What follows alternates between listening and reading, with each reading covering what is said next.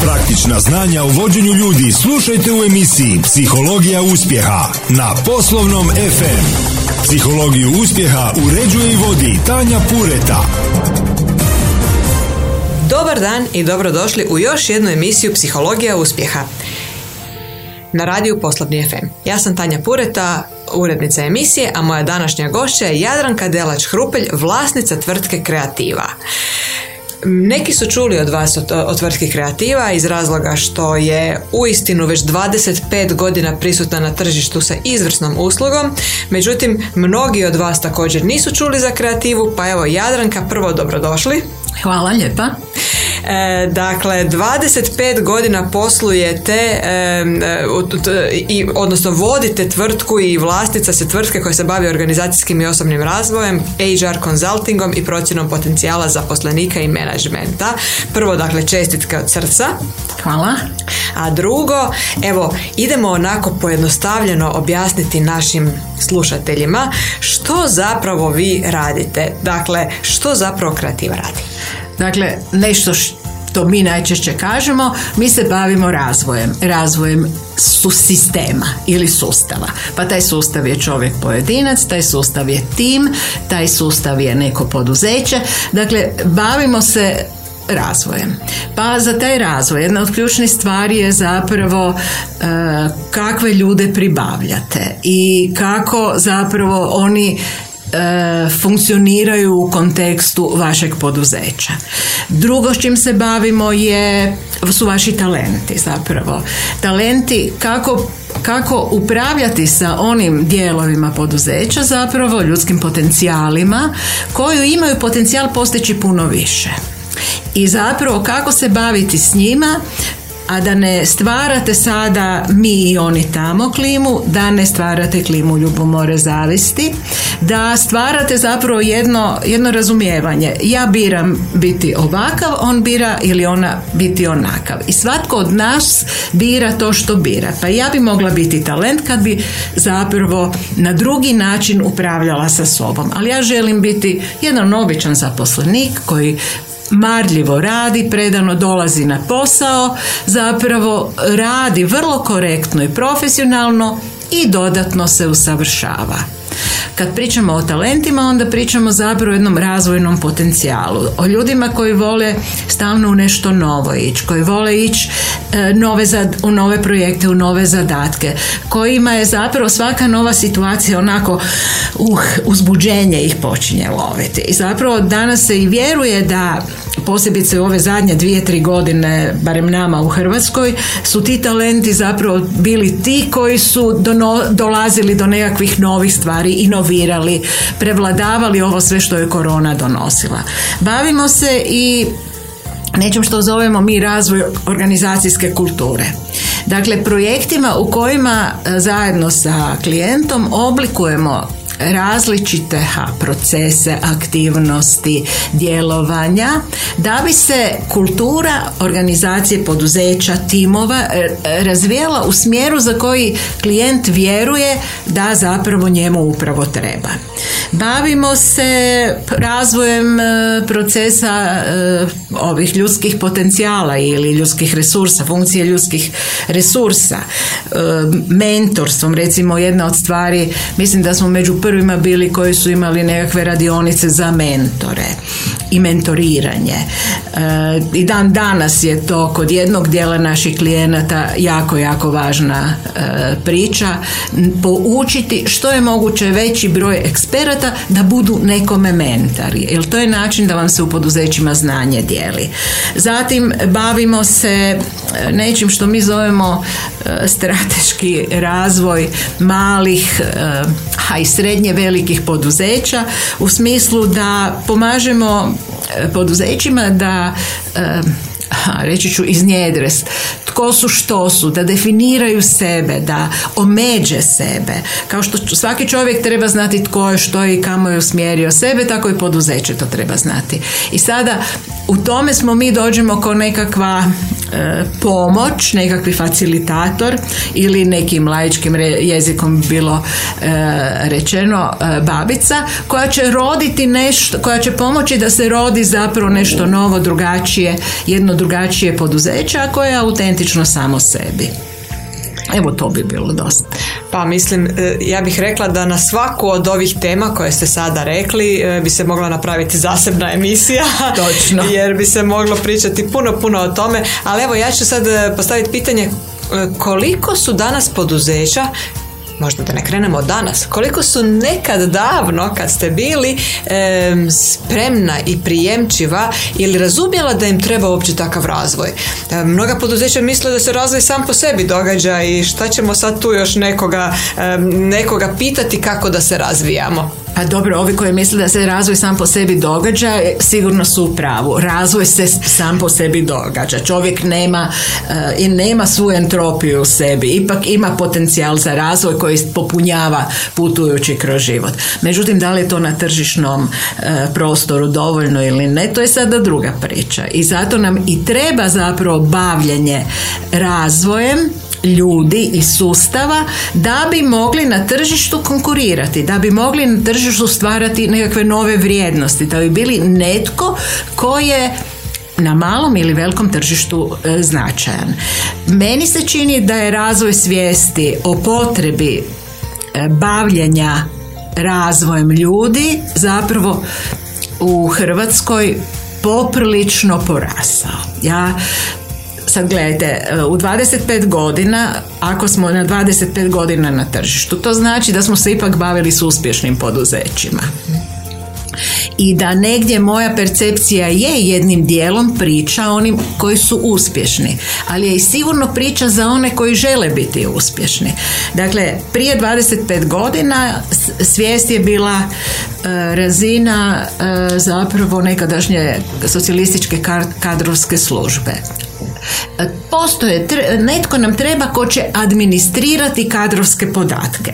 Treba nam neko ko će zapravo paziti na ljude, da zapravo ljudi ipak imaju dobre interpersonalne odnose, netko ko će se baviti s problemom radnika. I takva... E, Radnici su bili problem.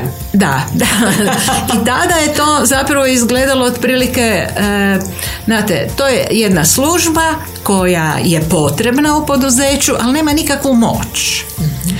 Nakon toga, e, srećom, pojavile su se nešto iz utje, pod utjecajem e, stran, dolazaka stranaca, ali nešto i našim razvojem. Ja bih rekla i jedno i drugo odigralo važnu ulogu.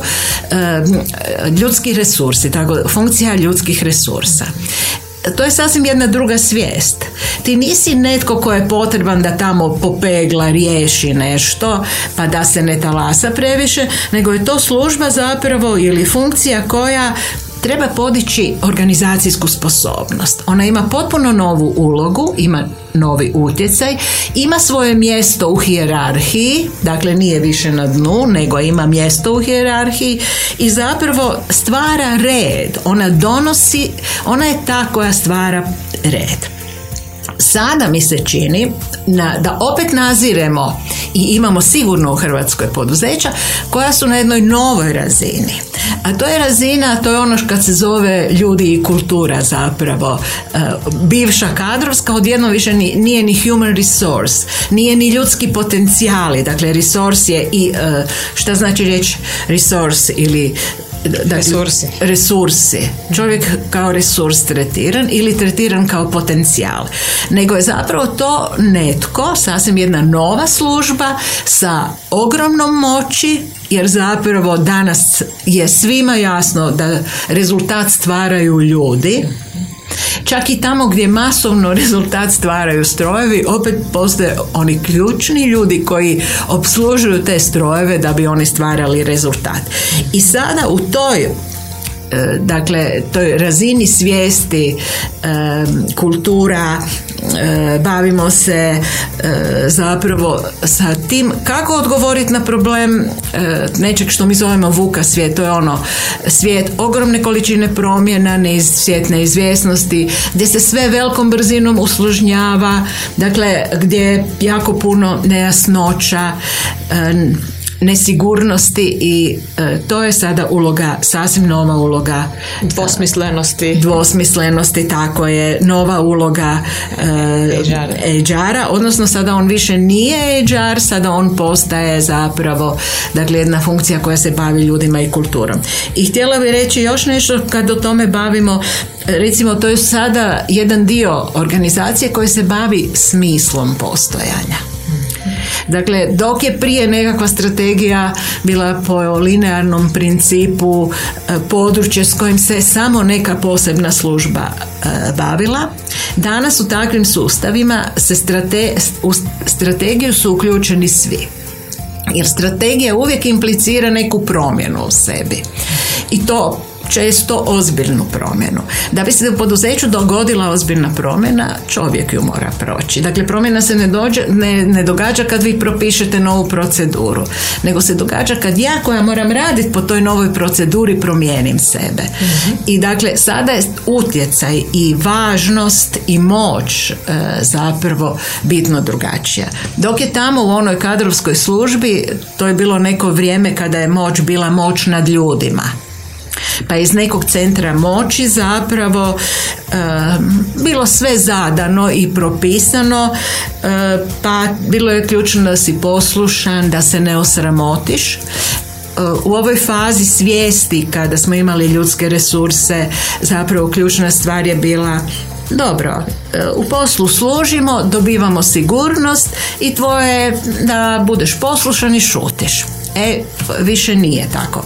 Sada e, ove, e, dakle ti sektori, dijelovi poduzeća koje se bave s ljudima kreiraju uvjete potpuno drugačije da ljudi razvijaju novo razumijevanje, novu razinu svijesti ću reći i novu razinu odgovornosti, da počinju preuzimati.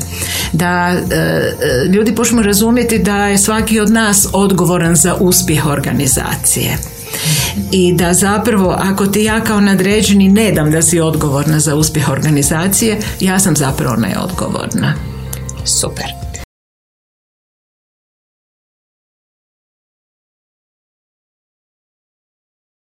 Vi slušate emisiju Psihologija uspjeha na radiju Poslovni FM. Ja sam Tanja Pureta, urednica emisije, a moja današnja gošća je Jadranka Delač-Hrupelj, vlasnica tvrtke Kreativa koja ove godine slavi 25 godina postojanja.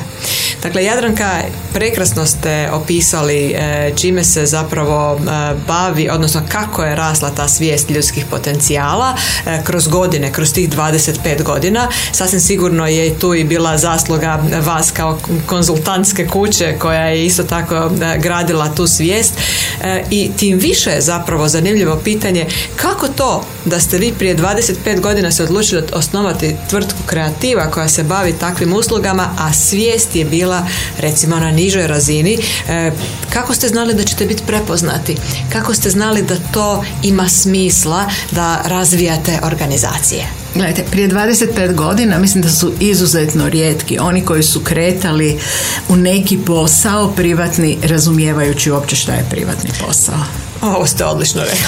I e, ja imam jednog prijatelja koji i pripada obitelji obrtnika i njegovi roditelji pripadaju obitelji obrtnika. I on je meni rekao kad sam ja otišla u privatnike, sad zaboravi na subotu i nedjelju. I ja sam se mislila, ma daj šta pričaš. Pa sada, ovaj, svi koji idu, da, idu privatnike kako bi dobili dodatno vrijeme, jel? ne, da, zavisi kakav je privatni biznis i kako si ga posložimo. Dakle, prije 25 godina e, mene je u privatnike potaknulo da konačno prerežem. Zapravo, e, uvjeti e, u kojima sam imala jednu odličnu podršku unutar obitelji. Dakle, imala, imam, imam i dalje muža koji jako je podrška, izuzetna podrška e, životna, pa onda i u ovom poslu. I oni kćer su stalno ovaj, govorili daj već jednom odi. I zapravo negdje radeći u velikom sustavu prije toga e, sam e, kumulirala sve više i više nezadovoljstva jer se sustav nije razvijao. I zapravo dođete do neke točke ili se moraš zapuštati pa biti isti koji svi ostali ili moraš otići da bi se dalje razvio. I zapravo ja sam izabrala otići. Dakle, nisam imala pojma šta je biznis, ja sam po zanimanju psiholog koji je mislio da će raditi lijepe psihološke poslove. I kad mi je jedan informatičar nudio da mi napravi program koji će obuhvatiti cijelo poslovanje, moram priznati da uopće nisam u tom trenutku, to je bilo odmah na početku, razumjela uopće što on meni nudi, jer pazite, ja idem raditi iz duše rad, posao s ljudima u kojem će se ljudi razvijati. Pa sad ko je crno računovodstvo? I, mislim, budem nekog izna... platit ću to računovodstvo. Pa uopće e, skladište, kako skladište, mislim, ovak nešto. Znate, malo ljudi zna šta ih čeka, bar mi je znalo ali pa je to ovo bilo više e, moja točka razvoja je prerasla trenu, mjesto gdje sam tada bila i morala sam se e, pomaknuti. A onda se je dogodilo e, sretna okolnost zapravo da su dakle ja sam firmu osnovala registrirala prije 30 godina 92. ali kako je bio rat, mislim, nema privatnog biznisa za ovakve stvari. Tek e, nakon pet godina smo mi profunkcionirali zapravo i prvi račune počeli izdavati, da tako kažem. E, ono što je značajno da u tim prvim trenucima nikad ne bi rekla ja sam po zanimanju psiholog, jer bi ljudi rekli pa nismo mi ludi, ne treba to nama. mm U organizacijama. Tako je. U organizacijama, upravo tako. A danas zapravo s druge strane dođe priča pa svi smo mi malo psiholozi, mi, svi mi trebamo biti psiholozi gdje ljudi prepoznaju koliko im nekakva specifična znanja u specifičnim situacijama trebaju. I kako oni samo misle da mogu samostalno rješavati onaj razvoj koji se prirodno događa, da će znati sami riješiti situaciju, ali zapravo čemu da stalno otkrivaju toplu vodu, a ponekad je to otkrivanje tople vode zapravo vrlo skupo. E, ta sva iskustva koja ste dobili, znači poduzetnička i e, kako ste se razvijali od trenutka kad niste zapravo imali pojma u šta se upuštate, e, koliko ste, koliko vas je bila za to sve, znači i za taj dio stručni i za taj dio poduzetnički pripremila do tadašnja karijera? Gdje ste radili i što ste tamo stekli znanja, a što ste onda stekli naknadno od znanja? Dakle, ja sam radila u velikom sustavu zvanom INA i u INI je bilo tad jako lijepo raditi. E, lijepo raditi zapravo puno obrazovanih kvalitetnih ljudi, orijentacija da ipak se nekakva stručnost cijeni, e, međutim ja sam bila stalno ovaj, malo ispred. I to je, zato sam i otišla. Zato, morali, ste, morali ste naći prostor rasta, vlastitoga. Tako je, morala sam naći prostor rasta. Ono što mi je bilo u INI jako dobro, što kada bih napravila svoj posao koji je bio moj posao, ja sam mogla učiti. I ono što se meni događalo e, u jednom periodu mog života koji je prethodio ovom privatnom je da jedva sam čekala da uđem na posao, da otvorim neke knjige i počnem učiti. Jer zapravo doma je bilo svakakvih kućanskih poslova i nije to tako jednostavno bilo se organizirati. A kad bi došla na posao, ja bi otvorila knjige i zapravo učila, radila posao zbog kojeg sam tamo bila i zaposlena i kad sam kretala u, u, privatnike, ono što me je sigurno karakteriziralo je puno specifičnih znanja koja su bila znanja iz na način na koji ih vidi e, pa tada zapadni svijet bih rekla. Poslovni zapadni svijet. mm i to je sigurno bilo presudno da e, u prvim godinama zapravo pridobijem e, vrijedne i važne klijente, pa većina tih klijenata zapravo kako se mi razvijamo i oni su se razvijali i, i dan danas su nam klijenti. Dakle, oni su isto negdje dobili informaciju kako to treba izgledati u zapadnom svijetu i obje ručke su dočekali mogućnost da se pojavite kako bi evo imali nekoga koji isto razmišlja na, na način zapadnog svijeta da im pomogne dalje rasti. Da, da. Čak e, imamo e, jednog klijenta koji e, je često imao one istraživanja tajnih kupaca i u tim istraživanjima tajnih kupaca su oni uvijek jako prednjačili. I onda smo si mi u kreativi uvijek mislili, gle, ima našeg truda tu uloženog, jer, jer u nekim periodima svog funkcioniranja to poduzeće je jako, jako ulagalo u razvoj ljudi koji su bili e, na van orijentirani, koji su se bavili sa e, klijentima i stvarno se je vidjela jedna uređenost, vidjela se jedna izgrađenost. Za razliku od nekih drugih istih takvih poduzeća gdje je to e, sporije išlo. Pa evo, zbog kojih vam se zapravo problema javljaju poduzeća? Kako uopće osjete da je trenutak e, da vam se jave. Da li se jave zato što žele rasti ili se jave zbog toga što su došli do nekog zida pa eto ne znaju kuda dalje? Pa mislim da se najprije e, najčešće javljaju zbog prepoznavanja problema, da imaju problem. Trenutačno je svima e, u Hrvatskoj i u šire problem pribavljanja i zadržavanja kvalitetne radne snage i e, zapravo kako, kako sada napraviti jedan sustav gdje će ljudi poželjeti doći raditi, kako napraviti, to nije samo napraviti sliku na van, nego je kako funkcionirati iznutra da si jako privlačan zapravo kvalitetnoj radnoj snazi. To, to je sigurno broj jedan problem. Drugi problem je razina angažiranosti zaposlenika i to nije samo nekakvi hrvatski problem, to je svjetski problem.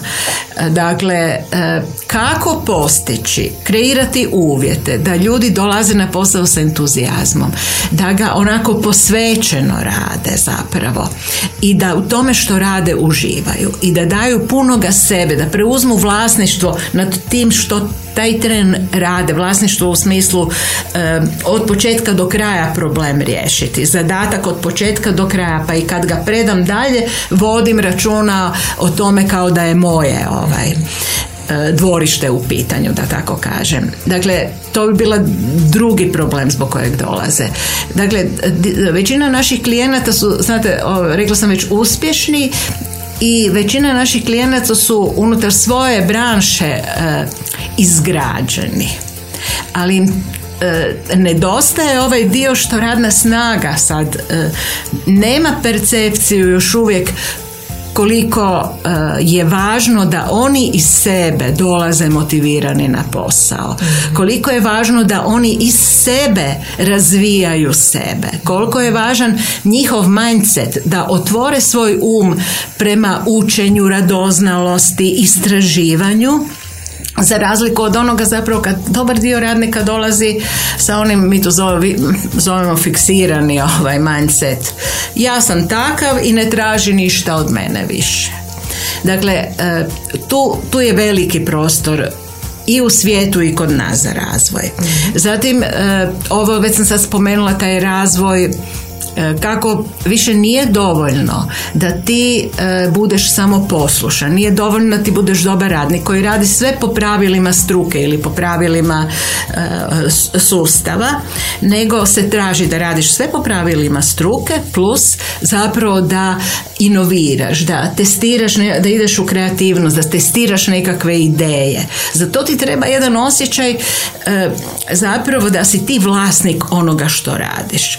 Treba ti jedan E, osjećaj da možeš samostalno donositi odluke. E za to trebaju svi rasti i zaposlenici i menadžment jer zapravo menadžment bi jako htio odgovorne zaposlenike a vrlo često ode u mikromanagement pa onda zaposlenici ne mogu razviti. Uzimaju njihovu odgovornost. Tako je. A ne, a napuštaju vlastitu. Tako je. I nešto što treba znati da je to prostor gdje će se događati greške. I e, Dakle, jedan, jedna beba da bi prohodala padne otprilike 1200 puta. Da bi e, mi kad jednom nešto probam, pa nije baš najbolje bilo, pa onda još šef izviče se na nas, mi više ne isprobavamo to. Dakle, trebamo otvoriti klimu u poduzećima naravno e, razvijajući odgovornost ljudi, ali i ovo da smiješ pogriješiti, jer zapravo većina učenja dođe iz toga što si nešto pogriješio. Nismo naučili, e, nismo došli u posao pa sve znali, nego ide pokušaj pogreška, ide učenje po modelu, ide zapravo i danas mi se čini ne da mi se čini to, mislim da svi znaju, e, zapravo da najbrže napreduju e, IT poduzeća kod kojih je zapravo negdje implementirano to da je greška e, i svake greške će nešto naučiti, da je to dio učenja. I moram priznati da me veseli rad sa takvim sustavima gdje vi vidite da ljudi ono u tu sam pogriješio, dajte mi recite kak sam još mogao. Onda vi imate razne tehnike kako ćete sada ne reći gotovo odgovor, nego ćete procijeniti ova osoba ima kapacitet sama doći do odgovora, pa idemo joj pomoći ili ova osoba e, zapravo još uvijek je jako udaljeno, hajdemo dati e, gotov odgovor, pa neki isprobava sa tim gotovim odgovorom. Sljedeće što nam se pojavljuje ova potreba well-beinga i stresa, zapravo E, baš velika potreba. Sada, nakon korone, e, nešto problemi koji se dolaze, kako vratiti ljude i povezati ljude u timove i kako uopće graditi povezanost i pripadnost e, ljudi poduzećima. Od nekad davno je, ostala ova kultura učinka i od prije korone i sad je i bit će i u budućnosti. Nešto što se sad intenzivira je ta kultura feedbacka, da je mnogim poslodavcima jasno da mora feedback profunkcionirati u poduzećima da bi se otvorio kontekst zapravo za novi razvoj.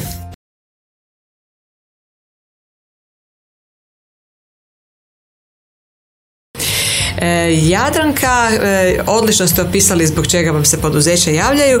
E, ono što je sljedeće logično pitanje je obično su postolara najgore cipele, ali da bi vi radili dobro ovaj posao, vi trebate imati odlične ljude koji jednako, koji jednako tako razvijate, e, koliko ste, e, koliko ste posvećeni razvoju ljudi, šta znači biti konzultant i kakva sve znanja, vještine, što on mora zapravo imati da bi mogao doći klijentima i na ovaj način im pomagati.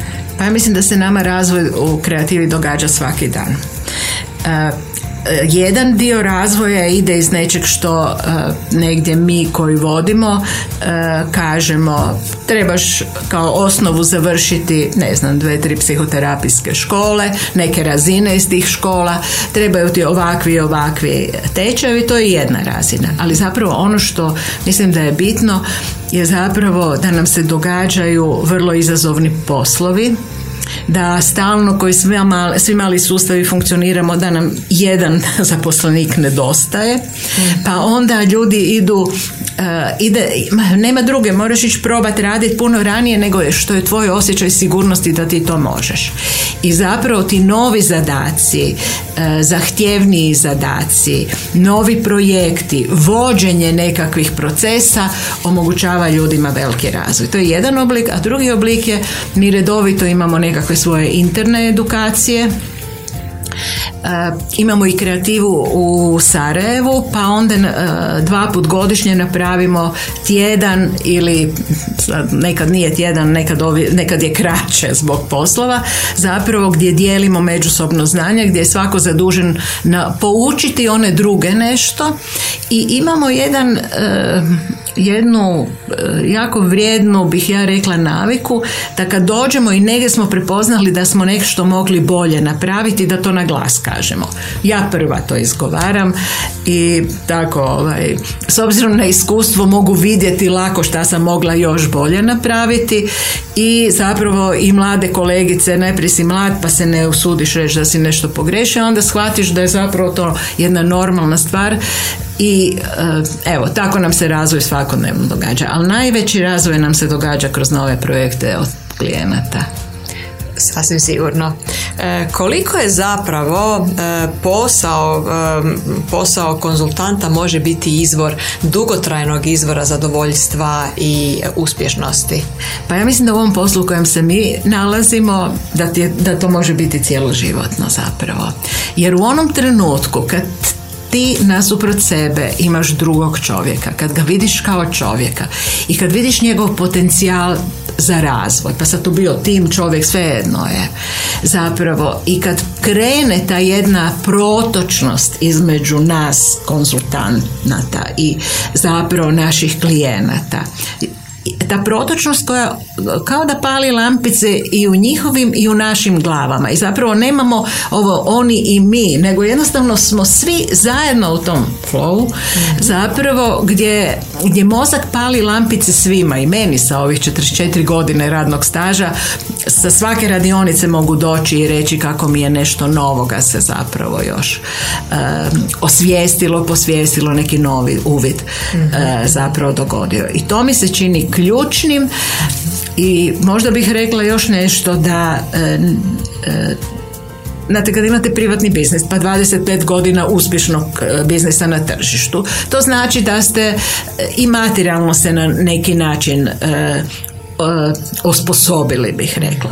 Međutim, najljepša stvar koja mi se dogodila je zapravo moj razvoj koji sam prošla razvoj gdje sam strašno puno razvijajući druge ljude morala razvijati sebe. Jer što god radimo, što god radite, radite uvijek i sebi. Dakle, kad vi, e, kad zlostavljač zlostavlja nekoga, on zlostavlja i sebe. Kada e, netko ko razvija druge ljude, razvija druge ljude, kroz njega ide razvoj procesa. I ovaj posao je li posao razvoja zapravo onda onaj koji ti može trajati cijeli život. To je ono bogatstvo koje je nematerijalno, ali je iznimno važno za jedno osjećaj zadovoljstva, ispunjenosti i trenutnog feedbacka, jel vidite, znači da se razvoj događa izvana i u vama, jel tako? Da, i recimo ja se znam često našaliti i reći da sam ostala raditi u INI, vjerojatno bi otišla u mirovinu već davno kao jako isfrustrirana osoba koja nikad do kraja profesionalno nije sebe potvrdila. Jer jednostavno ono što sam ja znala, što sam htjela učiti i razvijati, kuća nije trebala. I ta nekakva hrabrost da prerežem jednu sigurnu vrpcu i odem u nešto nesigurno. Iz zone udobnosti tako je, sigurnosti. Tako je, evo ga, donijela je baš na ovoj osobnoj razini jedan ogroman, ogroman, ogroman rast. Krasno. Za one koji ne znaju, kreativa ima inače u svom logu jedno drvo koje raste, tako da je to jedna prekrasna simbolika. I evo za kraj, evo zadnje pitanje, e, već smo došli skoro do kraja, je koja je zapravo vizija e, i, i poslovnog područja koje se bavite, dakle i mi u Ramiru već 20 godina i vi u kreativi 25 godina i e, kreative, koja je vizija kreative dalje? Ja mislim da ćemo snažnije zapravo još snažnije se baviti razvojem e, sustava, razvojem potencijala ljudi, pronalaženjem načina da odgovaramo na ove ogromne promjene koje se poslovnom svijetu, a i neposlovnom svijetu događaju. Dakle, to je sigurno, jer trebaju nam potpuno nove vještine, nova znanja. Evo, na primjer, e, samo na primjeru promjene ću e, objasniti. Nekada je promjena bila jednokratni događaj koji je zapravo jako utjecao na to da gura ljude iz zone komfora, a zapravo i baš i nešto i nije gurao iz zone komfora. Danas je promjena dio svakodnevnog života i mi sada više ne, ne trebamo prilagoditi se samo promjene. Mi sada trebamo cijelu novu alatnicu kako će se nositi sa ovom ogromnom količinom novih promjena, a to opet jedna stvar je prilagodba. Jedna stvar je da ću na promjenu malo zapravo biti u zoni komfora, onda ipak krenuti negdje. Ali ključna stvar je upravo ovaj razvoj koji će omogućiti da onda sad pričamo o promjeni, ali je puno takvih novih stvari koje nam se događaju zapravo agilno funkcioniranje. Mislim, agilno funkcioniranje do prije 20 godina, 25 u Hrvatskoj ljudi, ljudi nisu znali riječ šta znači. A zapravo ti sad trebaš imati potpuno novu alatnicu, novi mindset zapravo e, potpuno drugačije funkcionirati da bi funkcionirao agilno. Dakle, tu će za nas biti jako posla. Treba će nam neko nama novo razumijevanje potreba klijenata, pot, e, novo razumijevanje zapravo što ugrađivati kao nekakve alate e, u sustave da ljudi se osjećaju sigurno istraživati recimo nove stvari na primjer to. Da ljudi zapravo počinju doživljavati sebe kao vrijednost, ali ne ja više vrijedim od tebe, nego ja jednostavno vrijedim ovakav kakav jesam i pazim na sebe. A s obzirom da sam vrijednost i pazim na sebe, onda pazim i na tebe kraj kojeg sjedim, s kojim živim, s kojim radim, jer pa i ti si valjda vrijednost. I zapravo jedan potpuno novi mindset je pred nama do kojeg ćemo dolaziti sa strašno puno kaosa. E, mislim da mi možemo pomagati ljudima da počnu taj kaos razumjeti kao jedan zdravi dio procesa promjene u, u kojem imaš kontrolu, ne da si ju izgubio, tebi se samo čini da si izgubio kontrolu. I negdje e, zapravo bih e, usporedila taj, taj naš put koji je pred nama, a iza nas, samo ga nismo tako opisivali, je put jedne rijeke. Dakle, rijeka koja teče od svog izvora do nekog svog odredišta pa čovjek koji putuje od svog početka do nekog svog odredišta, poduzeće. Zapravo, rijeka kada putuje, ona duboko u sebi zna da je rijeka i da ne može postati sada šuma. I ona poštuje to što je ona rijeka i ne želi silom postati, nekakva šuma. I ta rijeka će prolaziti razne uvjete, da tako kažem. Pa će negdje morati ubrzati jer ju je nešto stisnulo. Negdje će ju neka ravnica raširiti pa će ju usporiti. Ali ona cijelo vrijeme ima u sebi svoj identitet, zna kamo putuje, da ju tamo čeka neki, ne znam, ocean do kojeg će ona steći. E sada, mi mislim da je naša uloga u budućnosti pomagati upravo u onim segmentima kada se ta rijeka ili sustav jako raširio. U onim uvjetima kada je taj sustav došao u neki kanjon pa mu je jako naporno. U onim uvjetima kada je ta rijeka naišla na nekakve stijene. Pazite, rijeka kad naiđe na stijene, ona ne kuka, ne krivi tamo nekog drugog komu je kojoj je kriv, ne krivi te stijene koje su tu. Ona jednostavno traže načina da prođe. I voljela bih da češće razmišljamo u tim terminima prirode, jer čovjek isto dio prirode, kako smo povezani, da nam pomognu vidjeti zapravo stvari na drugi način. Evo ga, mogla bih reći e, nekakva vizija budućnosti je da ćemo vidjeti stvari, svijet oko sebe na jedan novi način koji će biti usklađeniji s vremenom u kojem ćemo živjeti i da ćemo se vratiti prirodi i da će nam priroda biti učitelj kao što ste lijepo prekrasno dali metaforu rijeke. Jadranka, puno vam hvala na razgovoru. E, iznimno ste inspirativan sugovornik e, i e, želim vama i kreativi i cijelom našem prekrasnom poslovnom području puno sreće i uspjeha kako bi svi zajednički rasli, ne kukali kad dođemo do izazova, nego veselili se svakoj ravnici gdje se možemo kreativno razviti i e, svaki klanac dočekali s veseljem jer znamo da ćemo nešto naučiti. Hvala vam što ste, što kreativa je na tom putu također učenja i e, e, ja sam sigurna da se vidimo još u drugim prilikama